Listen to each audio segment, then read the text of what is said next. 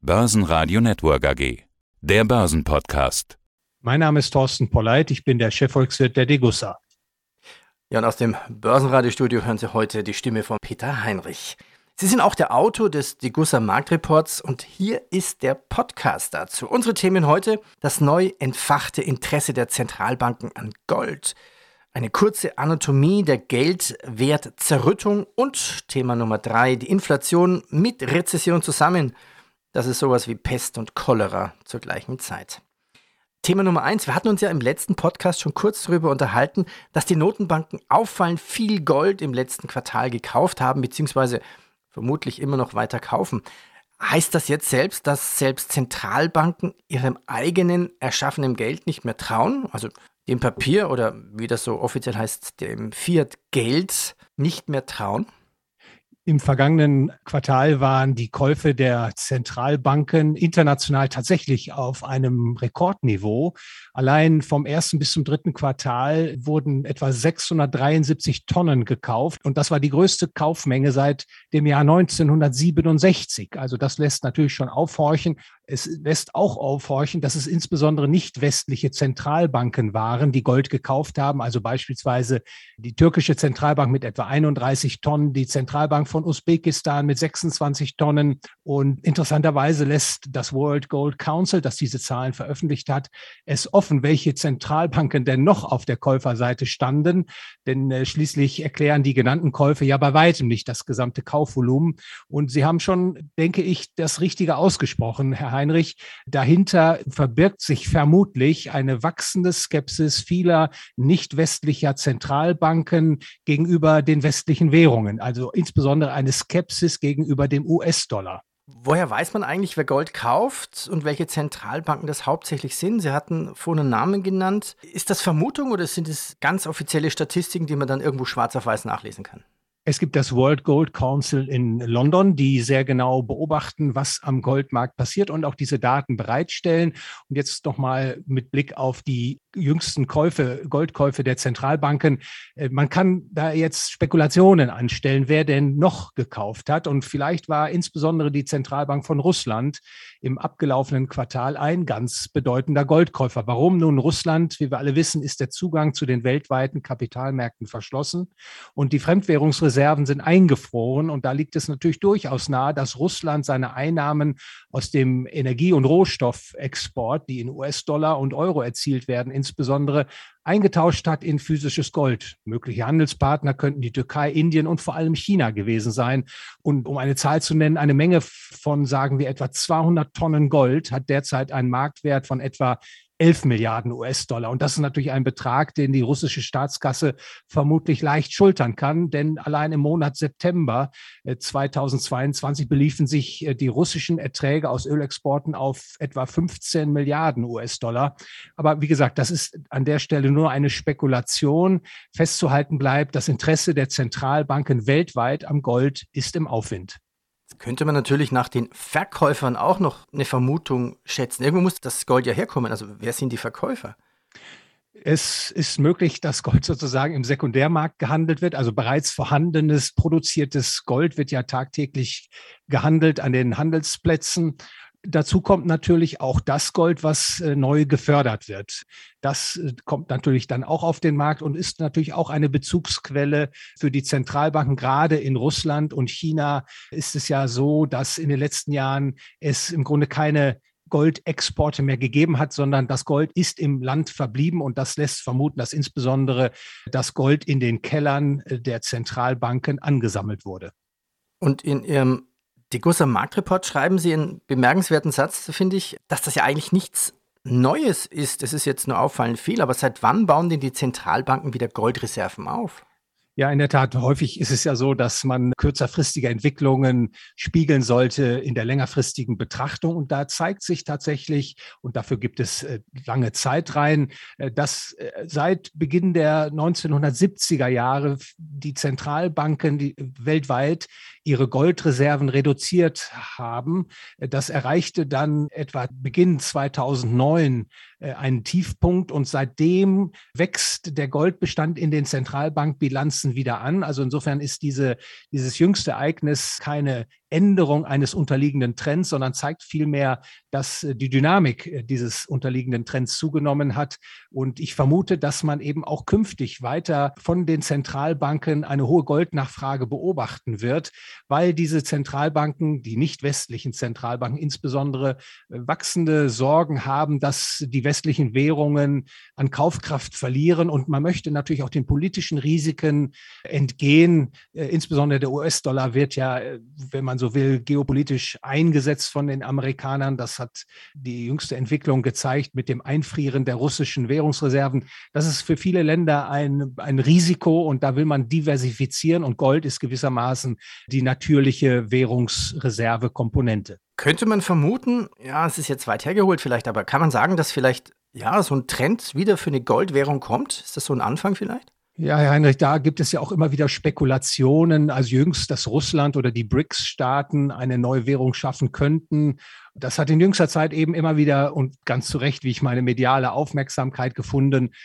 Und grundsätzlich wäre eine solche neue Währung sicherlich eine weitreichende Zäsur für den Status quo im internationalen Kredit- und Geldsystem. Es wäre eine Herausforderung der US-Dollar-Dominanz. Und ich denke, in der kurzen Frist wird es vermutlich so eine neue Währung nicht geben. Aber die Hinweise nehmen zu, dass insbesondere die BRICS-Staaten ein wachsendes Interesse haben, vom Dollar loszukommen und alle möglichen Optionen prüfen, eine eigene Währung auf den Markt zu bringen. Und das ist meiner Meinung nach letztlich nur möglich, wenn man dann tatsächlich eine goldgedeckte Währung konzipiert.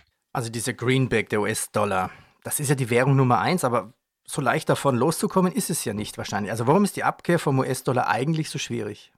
Ja, das derzeitige Weltgeldsystem lässt sich als US-Dollar-Standard charakterisieren. Der US-Dollar ist eben die Hauptreservewährung und ist auch quasi das Fundament, auf dem viele andere Währungen aufbauen. Und man muss in Rechnung stellen, dass der Dollar währungshistorisch gesehen etwas ganz Besonderes ist. Er ist seit dem Münzgesetz von 1792 eine Edelmetallwährung und die Goldbindung hat er erst zu Beginn der 1970er Jahre verloren und doch auch nach dem Ende der Goldeinlösbarkeit blieb der US-Dollar die Weltreservewährung. Und das kann eigentlich nicht verwundern, denn spätestens seit Ende des Zweiten Weltkriegs ist der US-Dollar die Währung der wirtschaftlich größten und militärisch stärksten Volkswirtschaft der Welt.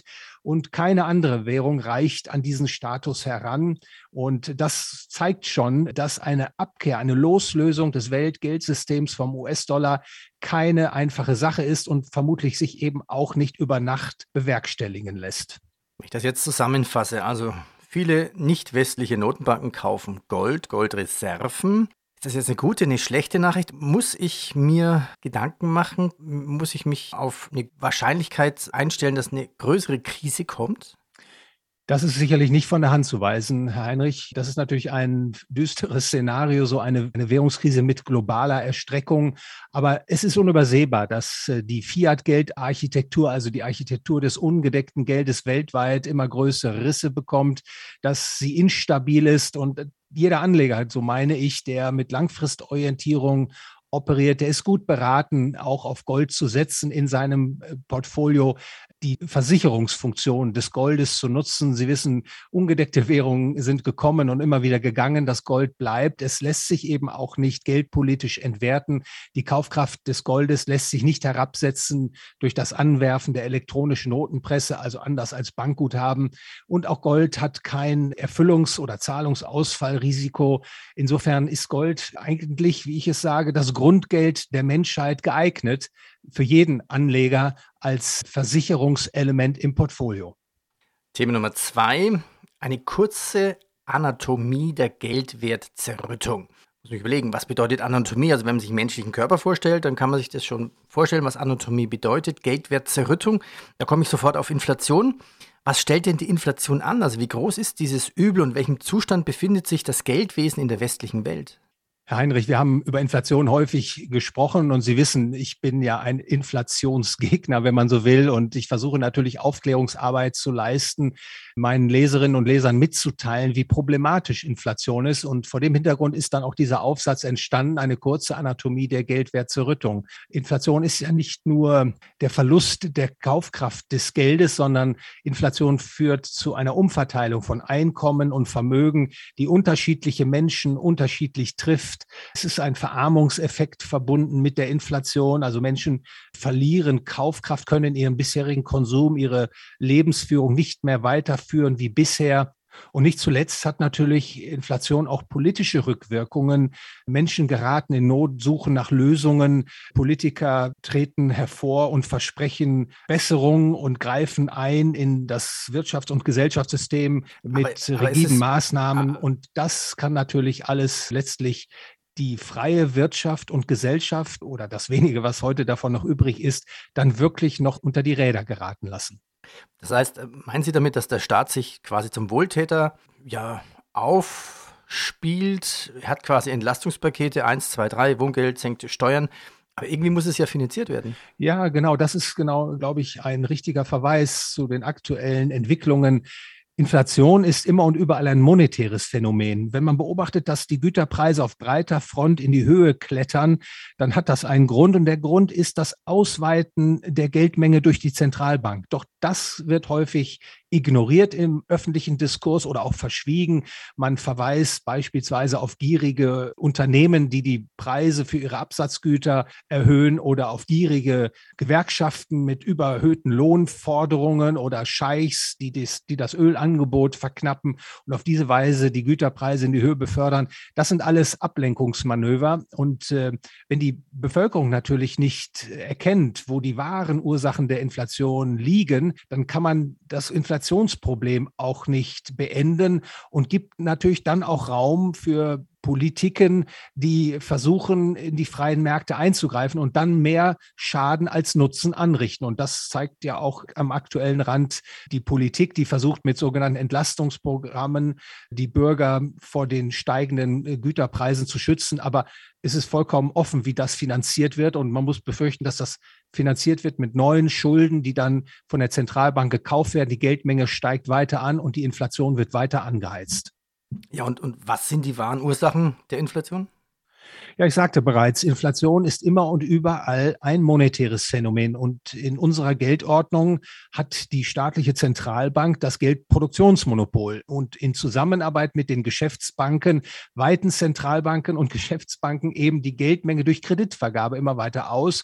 Und das hat natürlich jetzt auch inflationäre Folgen. Ich will an der Stelle vielleicht eine Zahl nennen. In den Vereinigten Staaten von Amerika ist die Geldmenge M2 seit Ende 2019 bis heute um etwa 40% ausgeweitet worden. Da ist ein riesiger Geldmengenüberhang entstanden, der sich jetzt in steigenden Güterpreisen entlädt. Also auch an der Stelle der Hinweis, es ist sehr, sehr unwahrscheinlich, auch wenn die Energiepreise jetzt etwas nachgeben, dass die Inflation in den nächsten Jahren sich beruhigt. Also da kann ich zumindest von der monetären Seite her betrachtet keine Entwarnung geben. Und dieser Aufsatz versucht eben, diese Problematik zu erklären und in der Hoffnung, hier Aufklärungsarbeit leisten zu können, dass das dann auch in der öffentlichen Diskussion weiter vordringt, dass die Inflation letztlich durch die Zentralbankpolitik angetrieben wird. Da sind wir beim Thema Nummer 3 und wir setzen auf die Inflation noch eins drauf, nämlich Rezession. Inflation mit Rezession, Pest und Cholera zugleich. Jetzt müsste man nur noch festlegen, was ist Pest und was ist die Cholera. Aber kommen beide nicht immer irgendwie geballt zusammen oder treten sie quasi auf, so ein bisschen wie ein Zwillingspaar? Ja, also Inflation zunächst mal hat ja erfreuliche Wirkung. Anfänglich wird die Konjunktur belebt durch Inflation, also durch eine Geldmengenausweitung.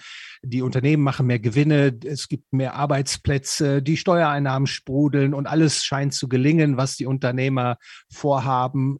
Die Investitionen rechnen sich. Dann schlägt der Boom, dieser künstliche monetäre Boom um in einen Bust und dann treten die negativen Effekte in Erscheinung.